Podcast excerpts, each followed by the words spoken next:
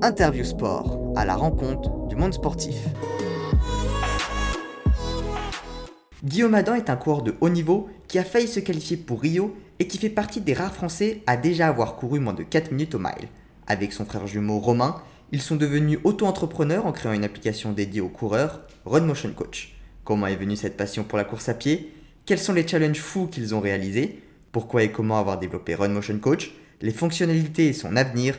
Tout ça c'est maintenant dans Interview Sport. Interview Sport, à la rencontre du monde sportif. Bonjour Guillaume Adam, bienvenue sur le podcast. Bonjour Kylian. Comme pour chaque épisode, je vais te laisser te présenter afin que les auditeurs fassent connaissance avec toi. Je suis Guillaume, j'habite à Chambéry. on a un magnifique terrain de jeu pour, euh, pour courir ici. Je fais de la course à pied depuis que j'ai 10 euh, ans. J'ai franchi les étapes une à une pour euh, atteindre l'équipe de France d'athlétisme en 2013 sur 1500 mètres. Et aujourd'hui, je me suis lancé des défis plus sur euh, marathon. J'ai déjà fait trois marathons. Et aussi sur trail. Forcément, j'essaye de, de, faire encore un peu plus de montagne depuis que je suis ici à Chambéry. Et tu as également un frère euh, jumeau, Romain. Est-ce que tu pourrais le présenter rapidement? Alors, Romain aussi a également 31 ans, vu qu'on est frères jumeaux. Euh, donc lui aussi, on a, couru, en fait, on a commencé à courir ensemble. Et après, avec les études, on s'est un peu séparés en termes de parcours sportif. Et après, là, depuis 3-4 ans, on essaie de, de faire nos compétitions ensemble pour se motiver à l'entraînement et aussi pour euh, se motiver sur les, sur les déplacements. Et à quelle relation vous aviez quand vous étiez plus jeune? Euh, quand on a commencé, forcément, il y avait de la rivalité. Quand on a, quand on a 10-12 ans, ce qu'on veut avant de battre les autres, c'est battre son frère jumeau. C'est forcément un peu, euh, un peu enfantin, mais en tout cas, c'était une motivation qui nous a bien boosté. Et puis après, progressivement, bah, quand on a 18 ans, bah, on se rend compte que plus, plus son frère réussit, bah, mieux c'est. Donc, euh, donc euh, on a réussi à, dépasser cette, euh, cette rivalité, on va dire, à partir de la majorité. Et toi, quand est-ce que tu as commencé la course à pied? Donc pareil, à l'âge de 10 ans, c'était sur des crosses scolaires. On avait commencé sur, en CE2 sur les crosses de l'école primaire. Et puis forcément, quand on fait premier, deuxième, on se dit, bah tiens, on va aller sur quelques, quelques crosses autour, quelques courses sur route en club.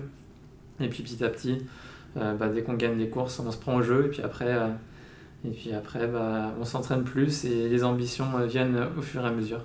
Et tu as fait d'autres sports aussi ou c'était uniquement la course à pied? On a commencé par le foot et le judo. Donc à 6 ans, on a commencé les, ouais, les deux sports. Et puis, euh, et puis après, euh, sur le foot, on était un peu frustrés parce que forcément, quand c'est du sport par équipe, parfois il peut avoir un peu du copinage suivant les, suivant, surtout quand les, les entraîneurs sont les pères des enfants. Euh, du coup, euh, un peu frustré par l'expérience foot euh, à 12-13 ans. Puis au moins en athlétisme, tu peux compter que, que sur toi, que, que, être fort le jour J. Et je pense que le, sport individuel, c'est aussi ce, qui, ce qui nous attirait quand on était plus jeune. Donc, quelle place avait le sport dans, dans ta vie? Est-ce que c'était une famille de sportifs? Est-ce que tu viens d'une famille de sportifs à la base? Mes parents sont, ont fait des crosses scolaires aussi quand ils étaient plus jeunes. Mon père a fait beaucoup de vélo quand il était jeune. Et du coup, forcément, on était euh, poussé pour faire des activités sportives. On allait en randonnée. Euh, on avait fait, euh, là ce week-end, je vais faire la montée du Nid d'Aigle. Et on avait justement été au Nid d'Aigle quand on avait 6 ou 7 ans. C'était à 2500 mètres, une grosse randonnée. Et donc, depuis qu'on est tout petit, on est, on est bercé aussi par, par la montagne, notamment chez nos grands-parents à Saint-Gervais. Donc, c'est aussi une envie de retourner, retrouver les sources et d'aller à la montagne qui fait qu'aujourd'hui, on fait du trail. Et tu es passé des crosses scolaires au, au maillot de l'équipe de France en 2013 c'est quoi les sensations de représenter son pays? Euh, bah, C'est l'aboutissement de beaucoup de beaucoup d'entraînement, d'heures. Euh, j'avais quand j'étais plus jeune, moi je suis rentré directement en équipe de France en senior sur, cette sélection-là. J'avais manqué de peu des fois de sélection en espoir ou, en junior. Et, euh, forcément, bah, c'est l'année où je m'entraîne le plus et où j'ai mis le plus de, je me suis le plus impliqué dans, l'entraînement. J'avais été en Erasmus à Birmingham j'avais beaucoup d'heures d'entraînement. Je pouvais m'entraîner euh, ouais, en gros 12 heures par semaine. Et puis euh, le fait d'être en, groupe comme ça en, en Angleterre, c'était sympa. Et ouais, forcément, c'est euh, le rêve de, de, presque une vie de, de, représenter le équipe de France. Donc c'était plutôt cool. Et après, l'expérience en tant que telle, un peu frustrée quand même parce que c'était les Jeux de la francophonie. donc c'était à Nice et puis dans l'anonymat le plus complet, il y avait zéro spectateur on était logé sur un ferry parce qu'il y avait eu des problèmes. Euh, enfin, en gros, c'était, euh, on était dans un ferry, euh, dans, une, dans une chambre de. Enfin, je sais pas si on peut appeler ça une chambre, une cabine de, de 4 mètres carrés pour deux. sur une semaine. Donc en fait, l'expérience en tant que telle, ouais, c'était assez frustrant. Après, quand on court sur la piste, on doit sentir le mouvement des vagues qui bougent. ça peut être pratique. Enfin, en, gros, ce que je retiens, c'est surtout d'avoir porté le maillot de l'équipe de France, mais tout ce qui est autour, ça, aurait pu être plus. Enfin, en gros, il y avait, il y avait je crois qu'il y avait Renaud Laviani et Teddy Tango qui devaient le faire. Puis quand ils ont été prévenus euh, trois jours avant que, que c'était pour bah, finalement, ils y sont pas allés. Quoi. Et à quelle compétition est-ce que tu rêvais à ce moment-là? Euh, bah, jusqu'à enfin en 2016 je voulais me qualifier pour les Jeux Olympiques je me suis beaucoup entraîné pour j'ai fait une année euh, j'étais diplômé d'INSA de Lyon une école d'ingénieur en 2015 j'ai fait une année 100% d'athlétisme et euh, cette année là bah, je, me suis impliqué comme jamais et ce qui m'a manqué le jour J je pense pour me qualifier c'était plutôt euh, le fait d'avoir d'avoir été focalisé trop sur ça donc c'est bien aussi d'avoir quelque chose pour s'aérer l'esprit pour penser à autre chose ne pas penser que athlétisme en tout cas pour des personnes comme moi peut-être que, enfin pour certains ça, leur convient très bien, ils sont en stage toute l'année, ils vivent que pour l'athlète. Mais euh, moi je pense qu'il va manquer un équilibre pour, euh, pouvoir vraiment performer le jour J. Donc justement je voulais te poser la question, comment tu avais réussi à, gérer les deux, mais en fait tu avais vraiment totalement mis de côté, enfin tu avais fini l'INSA Ouais, pendant une année. Euh, après, sur les, sur les 7 ans que j'étais à l'INSA de Lyon, j'avais environ 25 heures de cours par semaine. Et, et puis j'étais progressivement, au début j'étais d'abord sur 800 mètres, et puis après sur 1500 mètres, forcément les distances sont plus. Enfin, je m'entraîne un peu plus, plus en, en quantité. Et, euh, et puis, ouais, c'est, avec un peu de recul, c'est vrai que j'aurais pu essayer de. Après, en même temps, c'est pas facile quand tu as un diplôme d'ingénieur pour trouver un mi-temps, c'était un peu compliqué. Après, je me suis plus mis dans l'informatique, et, euh, au final, en informatique, c'est plus simple aussi pour faire des, projets aussi à mi-temps. Mais à cette époque, euh, j'avais fait le choix de faire 100% de l'athlétisme, et c'est peut-être ça ce qui m'a manqué pour pour euh, finalement faire les 3 minutes et 36 secondes qui étaient demandées. J'étais resté à 3 minutes et 38 secondes. Et pourquoi ne pas avoir continué après, ne pas avoir poussé pour essayer d'avoir ces, ces, deux secondes qui manquaient pour, pour les prochains JO, ce Tokyo qui vont arriver là euh, Après, je suis parti, j'ai vécu un peu plus d'un an à Boston. Et cette année-là, à Boston aussi, c'était cool parce que je m'étais bien entraîné. Et en fait, sur la piste, j'avais fait donc 3 minutes et 58 secondes au mile, 3 minutes 58 et 41 centièmes exactement. Et pour me qualifier au championnat d'Europe en salle, j'aurais dû faire 3 minutes 58. Donc j'ai manqué de 41 centièmes la qualif pour les Europes. Et en fait, euh, le système de l'équipe de France d'athlétisme, euh, c'est un peu. Enfin, tu apprends beaucoup de choses sur toi-même pour euh, tout ce qui est progression et finalement tu fais ça pour le dépassement de soi. Mais en tant que tel, l'encadrement, bah, en gros, quand tu manques tes minima pour 4 dixièmes, ils disent non. Alors pour certains, il y a des passes droits qui sont, qui sont faits. Et, euh, et du coup, ouais, j'étais un peu dégoûté par, euh, par le système en France. Et quand j'ai vécu là-bas un an à Boston, c'était vraiment cool pour, euh, pour l'athlète.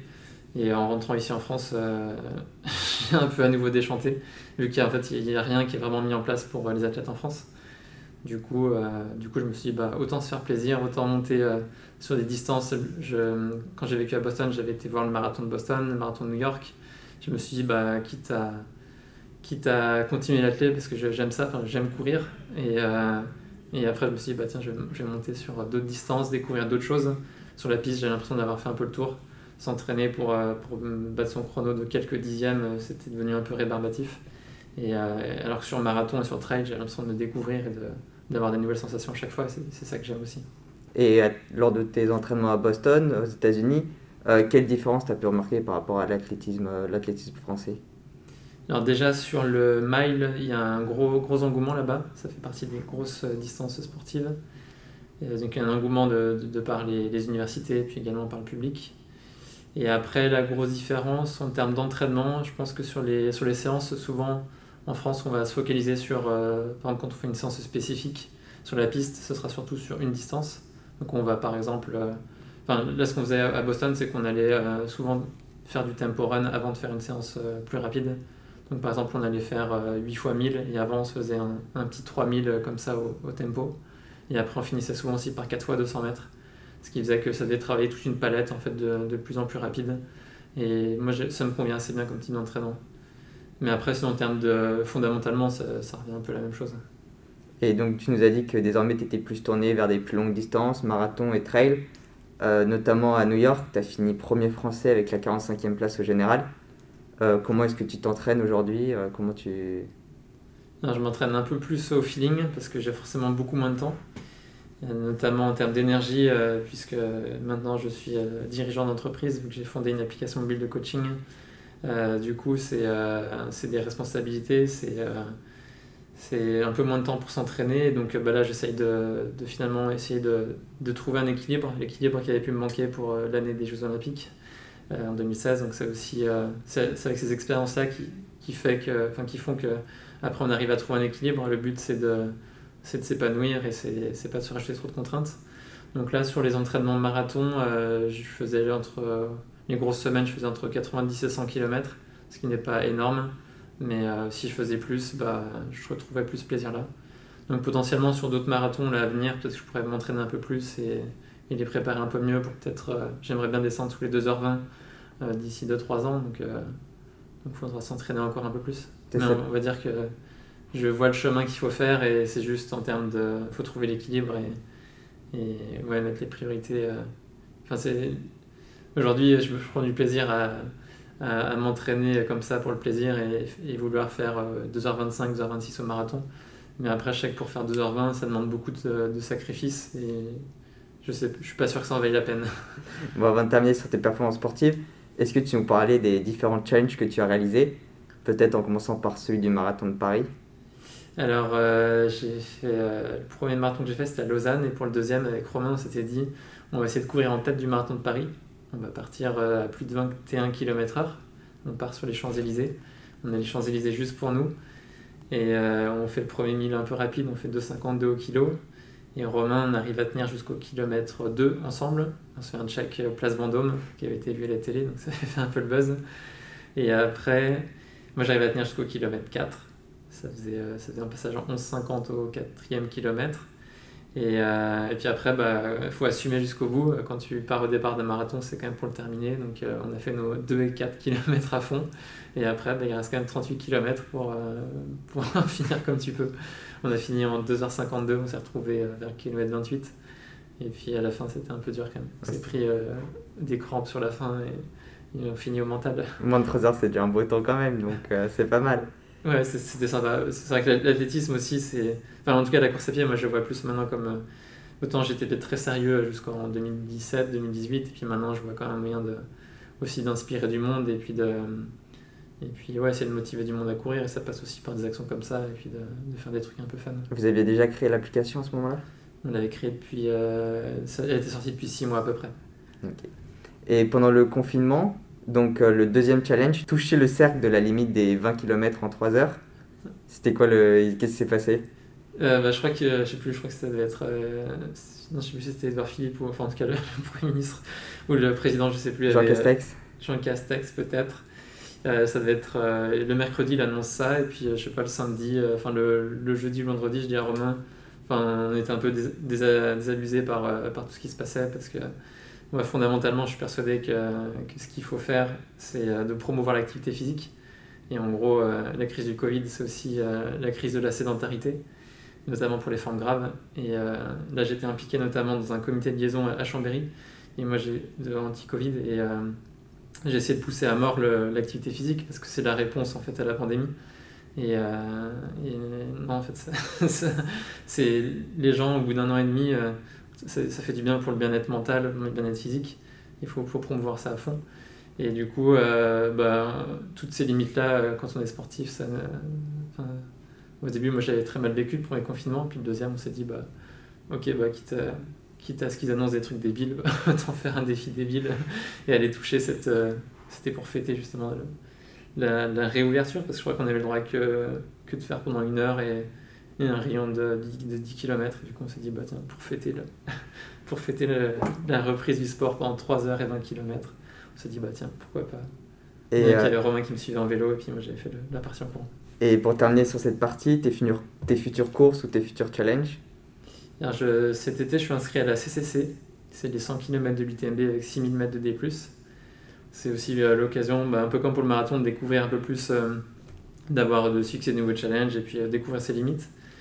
Euh, après, je sais pas, peut-être que j'aurais. Enfin, je pense que j'ai envie aussi de faire du TMB euh, d'ici 3-4 ans. Et après, on verra. Euh, je prends du plaisir sur des, sur des distances entre 5 et 42 km jusqu'à présent. Au-delà, pour l'instant, c'est pas vraiment du plaisir. Donc, à voir comment, à voir qu'est-ce que je fais par la suite. Mais en tout cas, j'ai envie de refaire des marathons et je suis aussi inscrit au marathon de Chambéry qui aura lieu le 2 octobre. Donc j'arrive à. Pour moi, je pense que c'est assez compatible de, de, de faire les deux, euh, faire du trail et, du marathon. Il faut essayer de, de. Ouais, je pense que c'est possible de faire les deux. C'est un équilibre. C'est complémentaire. Bon, J'aimerais que l'on revienne un peu sur ton passage aux États-Unis. Là-bas, tu as eu l'opportunité de travailler sur un projet de recherche pour MIT sur la prédiction de la performance. Dans un premier temps, comment est-ce que tu as intégré le projet? Alors, j'avais rencontré euh, le, une des personnes qui travaille euh, au MIT sur ce projet-là euh, lors, d'un, lors d'une soirée du, du club où j'étais. Et je lui avais dit que j'étais à Boston et puis il m'avait proposé de rejoindre son, son projet. Et, et du coup, en fait, ce projet-là, c'est, ça partait de de l'analyse de, de, records du monde et puis de records personnels, en fait, on s'est rendu compte qu'il y avait, euh, qu'il y avait différents. Enfin, en gros, quand on, quand on court, c'est plus on court longtemps, moins on va vite. C'est la définition de l'endurance. En fait, on ne peut pas tenir la même vitesse. Euh, forcément, on va moins vite sur marathon que sur, sur semi-marathon.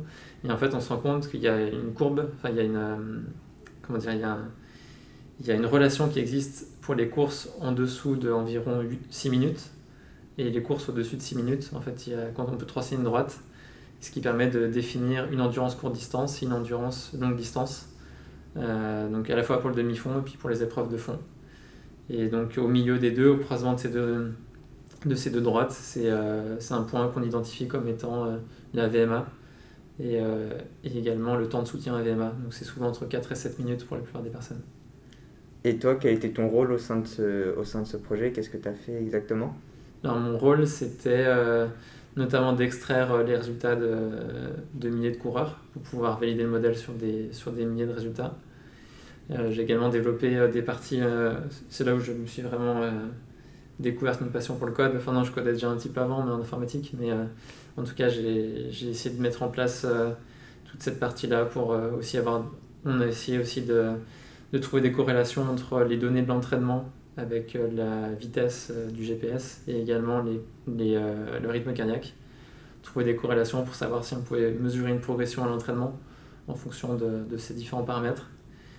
Et donc, donc voilà, les travaux en fait ont abouti sur plusieurs publications et on a la, la dernièrement mon ancien collègue a publié une publication qui a été enfin, publiée du coup sur Nature la, revue de référence. Euh, et pourquoi c'est apparu dans Nature C'est parce qu'en fait, euh, il a analysé des, euh, des datas sur des milliers de coureurs avec des données de montres polar. Et en fait, jusqu'à présent, la physiologie, notamment pour, ouais, dans tous les laboratoires de physiologie, souvent c'est fait sur des petits échantillons. C'est fait des études sur 6, 8, des fois 20, allez, au mieux 50 personnes. Et en fait, en fait, il y a moyen aujourd'hui avec les objets connectés d'avoir des résultats sur des milliers, voire des millions de personnes, tout en ayant, euh, en s'intégrant. Et aussi souvent dans les laboratoires, c'est euh, forcément un peu biaisé parce que c'est sur des, euh, c'est sur des, un instant T. Enfin, on va, avoir deux rendez-vous par exemple, et puis on va faire, on va mesurer différents paramètres à deux endroits de, de, la préparation. Et là, au moins, ça permet d'avoir quelque chose sur, sur la durée d'avoir euh, des millions de résultats et c'est ça aussi qui, qui, a fait que l'étude a été publiée dans Nature. Bon, tu as dit que c'était un peu ce qui t'avait permis de t'orienter dans le, dans le code.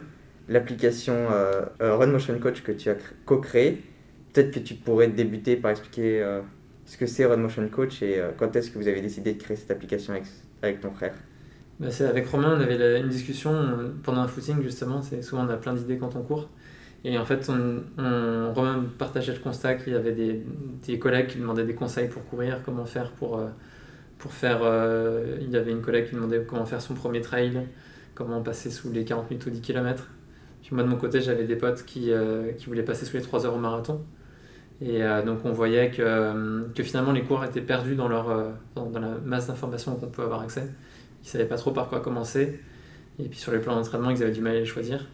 Du coup, on s'est dit, bah, tiens, on va créer un service qui va leur permettre, euh, enfin, finalement, tu vas pas te poser 36 questions, c'est tu suis les conseils du coach, tu suis le plan d'entraînement, et puis avec ça, tu vas atteindre ton objectif. Donc, c'est parti de cette vision-là, de rendre accessible euh, le coaching au plus grand nombre, et, le fait de, de, permettre à chacun de progresser en course à pied. Et euh, qu'est-ce qu'il faut faire pour développer ce genre d'application? Donc en gros, les différentes étapes, au début, bah, quand tu as l'idée, tu essaies de développer le concept. Tu te dis, bah, tiens, qu'est-ce que j'ai envie d'avoir dans mon application? Déjà, est-ce que c'est une application? Ce qui n'est pas forcément le cas. nous, on s'est dit, bah, tiens, pour, pour pouvoir coacher les milliers, voire des dizaines de milliers ou des centaines de milliers de personnes, il faut que ça soit euh, faut que ce soit scalable, il faut que ça soit automatisé. Faut aussi, euh, finalement, l'entraînement, c'est quasiment 3-4 fois par semaine, voire plus. Donc on l'utilise tous les jours, donc on va pas forcément allumer son ordinateur tous les jours. Il faut faire aussi en fonction des usages. Aujourd'hui, le téléphone mobile, c'est, on l'utilise au, quotidien. Euh, donc pour nous, c'était assez, assez évident qu'il fallait créer une application mobile pour, pour, créer ce service-là. Et puis après, donc on crée le concept, on développe euh, les algorithmes pour, euh, pour générer les programmes d'entraînement. Euh, et puis on essaie de trouver aussi des manières de se différencier parce que forcément il y a d'autres acteurs qui existent sur le marché. Comment est-ce qu'on fait pour, pour apporter quelque chose d'encore plus pertinent? Et on développe ça pendant. On réfléchit à ça pendant six mois. Et puis, puis après on a décidé de se lancer. On se dit bah tiens l'aventure mérite d'être tentée. Et après on a mis, on a mis à peu près un an et demi pour, pour sortir de l'application pour que ça soit à peu près robuste. Et puis après, forcément, la première version, bah, il y a d'autres versions qui arrivent. Parce que quand on, sort la première version, bah, on peut pas tout sortir d'un coup. Et puis, euh, puis après, il faut aussi écouter le retour des utilisateurs, voir, ce qui plaît, voir ce qui est amélioré. Et puis c'est comme ça qu'on a apporté de différentes euh, améliorations depuis. On a par exemple été connecté à quasiment toutes les montres GPS, Garmin, Polar, Sunto. Là, on en rajoute encore au, fur et à mesure parce que c'est des demandes qui sont récurrentes. Donc il faut essayer d'être euh, faut être le plus polyvalent possible. Il faut, faut écouter les, utilisateurs, avoir des visions et puis se former régulièrement. Et c'est les plans personnalisés qui viennent d'algorithmes. Euh, comment est-ce que ça se passe? Comment est-ce que c'est calculé euh? Ce que j'aime bien, c'est comparer finalement les coachs à des chefs cuistots.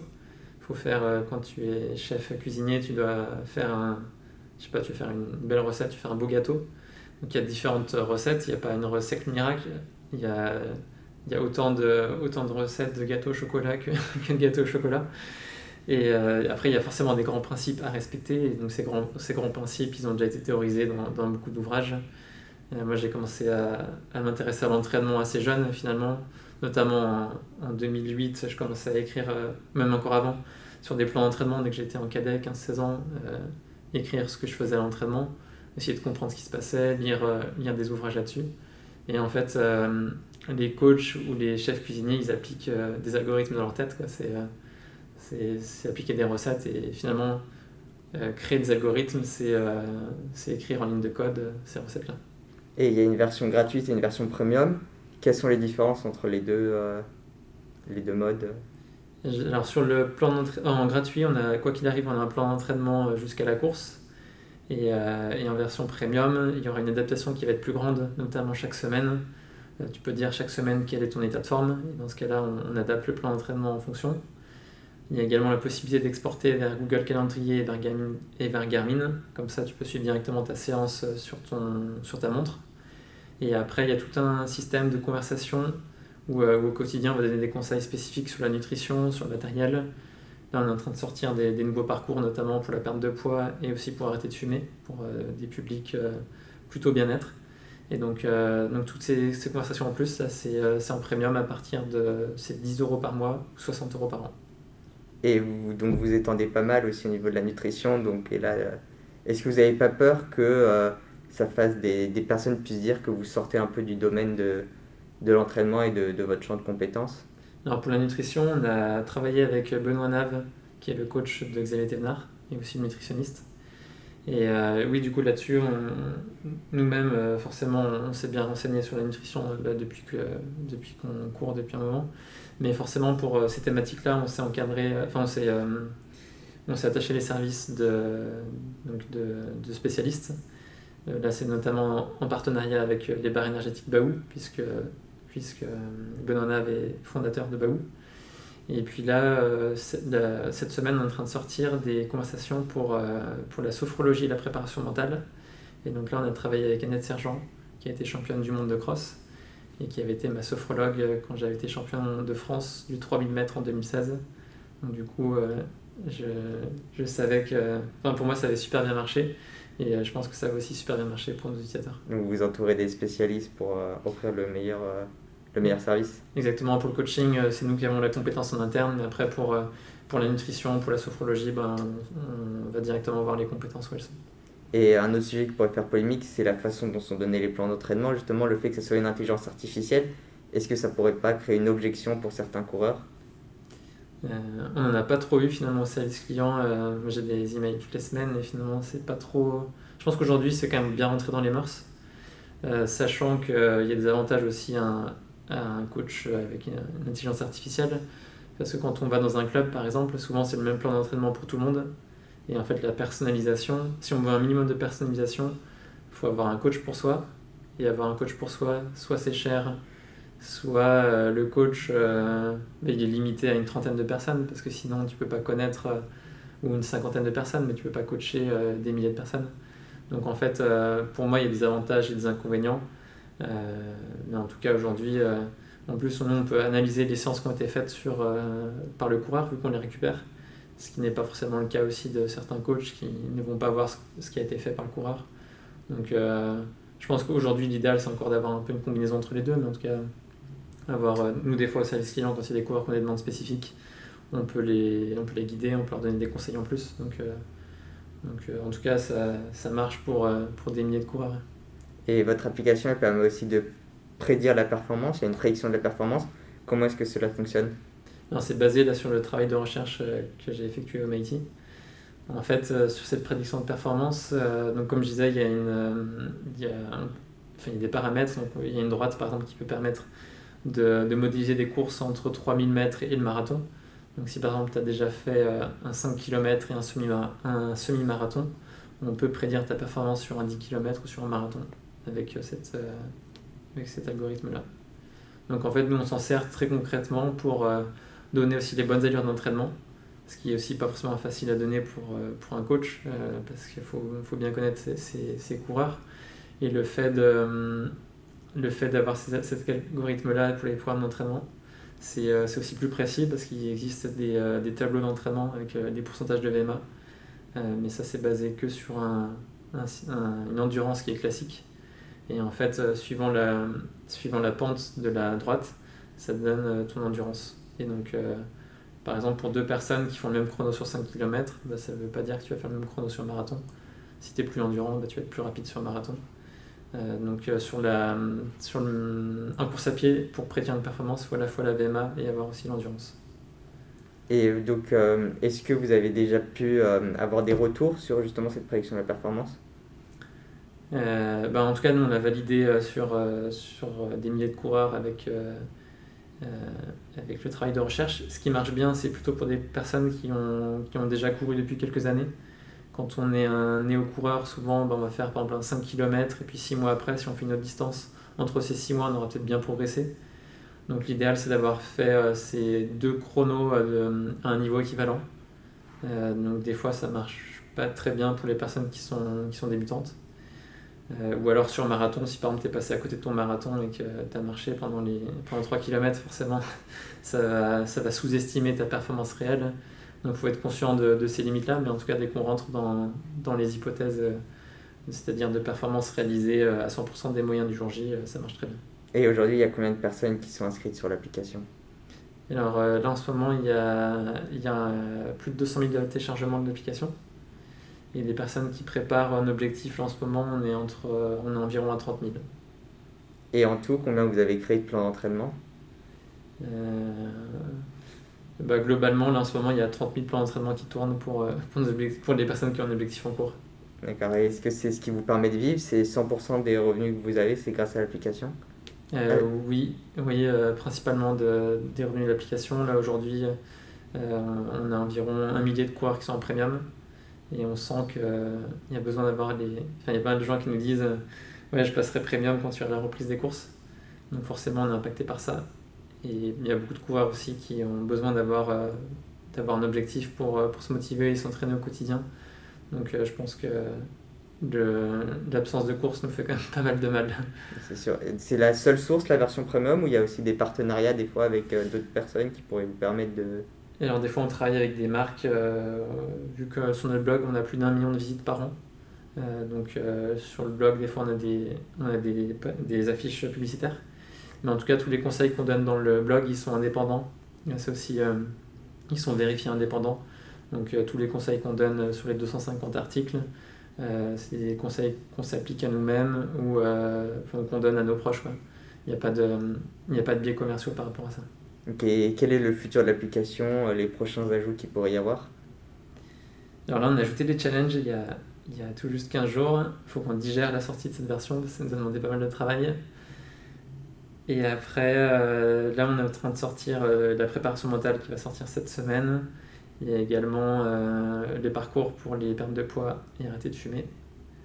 Et puis après, on verra, on verra la rentrée, il faut qu'on décide de, je pense qu'on va aussi sortir la version pour, euh, pour l'Apple Watch. C'est des demandes qu'on a de 100 ans, donc faut, on écoute euh, ce, qui, ce que les utilisateurs nous demandent et c'est souvent eux qui. Euh, ils ont des, les coureurs sont souvent, ont des demandes souvent très pointues et en les écoutant, et c'est comme ça qu'on arrive à développer le, le, service qui leur correspond mieux. Et on a quelle sensation justement quand on laisse une nouvelle version aux utilisateurs avec de nouveaux ajouts? C'est quelle fierté que euh, alors souvent, euh, la dernière fois ce qui s'est passé pour euh, mi-juin, en fait, on a sorti la version. et en fait, c'est tellement de travail avant, c'est que finalement on en a profité pour, pour boire une bière et fêter ça. Mais, mais après, finalement, là il y avait encore 2-3 trucs à régler. Donc finalement, finalement c'est jamais totalement, totalement fini. En fait, il y a toujours plein de, plein de choses à faire. Et, et nous, vu qu'on est, on est ambitieux et vu qu'on a quand on est sportif de haut niveau, on a toujours envie de faire mieux et du coup, on s'arrête jamais trop à, ce qu'on a et on essaye d'améliorer sans cesse l'application. D'accord, et votre application, donc Run Motion Coach, est partenaire du marathon de Chambéry. Euh, comment s'est organisée euh, cette rencontre? Alors maintenant, on est membre du. Avec Romain, on est tous les deux licenciés au club de Go For It Running Grand Chambéry. C'est le club qui organise le marathon de Chambéry. Et, euh, on, a, on, a, rencontré un club de passionnés sur du running. C'est vrai que dans la région, il y a surtout des clubs d'athlétisme. Et, euh, souvent, les clubs d'athlétisme sont, cantonnés à l'athlétisme pur. Et là, ce qu'on aime bien retrouver chez GoForit, c'est qu'on va préparer du trail, on va préparer de la route, du cross. Et puis sur le marathon, il y a l'ambition de. En 2019, il y a eu 600 participants. Là, il y a l'ambition d'atteindre déjà les 1000 participants cette année, avec un parcours qui sera un des plus beaux de France, puisqu'en fait, on va partir euh, de la, de la Servolex, après, on va monter il y aura une petite montée des deux premiers kilomètres. Après, on redescend sur le Bourget du Lac. on va longer le lac du Bourget jusqu'à Aix-les-Bains sur, euh, sur une dizaine de kilomètres. Et après, on va revenir sur la piste cyclable jusqu'au centre de Chambéry. Ce qui fait qu'on a un parcours qui est à la fois entre lac et montagne, avec des superbes vues sur, euh, les montagnes de Chartreuse et, de, et des Bauges. Et puis, euh, puis avec le lac à côté, c'est sympa. Et d'arriver en plein centre-ville, juste en face du château de Chambéry. Donc moi j'ai hâte de, de courir ce, ce marathon parce qu'en fait aussi j'habite dans le centre de Chambéry et tous les jours je fais le, le trajet jusqu'ici, jusqu'à Technolac pour... Euh, euh, donc je connais par cœur les 10 derniers kilomètres que j'ai fait à vélo tous les jours. Et euh, quel est votre rôle au sein de, de ce partenariat justement? Alors, Nous on, a, on s'occupe de la communication pour le marathon. Le but c'est de ramener le plus de coureurs possible. On a aussi... on offre aussi deux mois d'abonnement premium à l'ensemble des inscrits pour que chacun puisse réussir son objectif et chacun puisse être prêt pour le jour J, à la fois sur le semi-marathon et sur le marathon, puisqu'il y a les deux distances qui sont, qui sont organisées. Et euh, lorsque vous participez à une course, vous courez avec une tenue Run Motion Coach. Est-ce que vous allez rechercher d'autres ambassadeurs ou même créer votre propre club plus tard? Alors là, on a, on a aussi euh, des t-shirts et c'est vrai qu'il y a pas mal de, de coureurs qui, en ont, qui les ont portés, notamment ce week-end euh, au Trail des Passerelles, à côté de Grenoble. Et donc, on a une team de d'ambassadeurs, il y en a aussi des utilisateurs qui sont, qui sont passionnés, enfin tout notre team d'ambassadeurs sont des utilisateurs passionnés et forcément euh, ils portent haut les couleurs de, de Motion Coach. Et quelles sont les ambitions que vous avez avec cette application? Une ouverture vers l'international? L'application est déjà disponible en anglais et en espagnol, en plus du français. Et l'ambition, euh, bah, ce sera, ce sera d'être le premier coach euh, en Europe d'ici 2024. Et puis, et puis le but, c'est de, de, permettre à, chacun de s'épanouir par la course à pied. Ce qu'on veut, c'est permettre au plus grand nombre de, de, s'épanouir par la course. Et, ce qu'on aime bien, c'est recevoir des, messages de, des personnes qui nous disent euh, qu'ils ont, qu'ils ont, ont bien réussi leur objectif euh, le week-end et puis, et puis qui nous remercient pour le service qu'on a proposé puisque c'est en partie grâce à l'entraînement qu'ils ont réussi cet objectif. Bon, bah c'est sur ces belles paroles qu'on va conclure. Je te remercie Adam de m'avoir consacré du temps pour cette interview. Avant de se quitter, s'il ne faut retenir qu'une seule chose de cet entretien, qu'est-ce que ce serait? Euh, bah, je, pense que ça a dû s'entendre que je suis un coureur passionné et puis euh, en tout cas aussi quand on crée euh, un service comme, comme celui-ci, ça demande beaucoup d'énergie et forcément quand on fait des choses par passion dans sa vie, quand on arrive à concilier le travail avec sa passion, ouais, je pense qu'il faut aussi faire des choses qui nous animent, quelque chose qui nous motive. Et parmi tous les auditeurs, je pense que, ouais, je pense que vous, retrouverez quelque chose en, en, lien avec vous-même sur, sur cette passion. Si des personnes veulent te contacter ou te poser des questions, ou même télécharger l'application, où est-ce qu'elles peuvent le faire?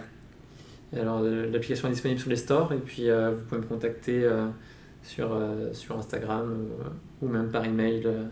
Répondrai avec plaisir. Je mettrai tous les liens dans les notes de l'épisode. Parfait. Très bien, merci beaucoup, à bientôt. Merci Kylian. Merci à ceux qui sont arrivés jusqu'au bout de cet épisode et qui ont écouté en intégralité cet entretien avec Guillaume Adam. S'il vous a plu et que vous avez appris des choses, n'hésitez pas à le partager, à me dire ce que vous en avez pensé et à mettre un commentaire si vous êtes sur Apple Podcast. C'est ce qui me permet de progresser et de me rendre visible. Je rappelle que je publie chaque soir Sport Actu, un podcast sur les actualités sportives de la journée. N'hésitez pas à aussi me suivre sur Instagram, at. J'y publie des posts quotidiens sur le sport, je partage ma passion et j'entre en contact avec vous. Merci à tous et à bientôt sur Sport Podcast.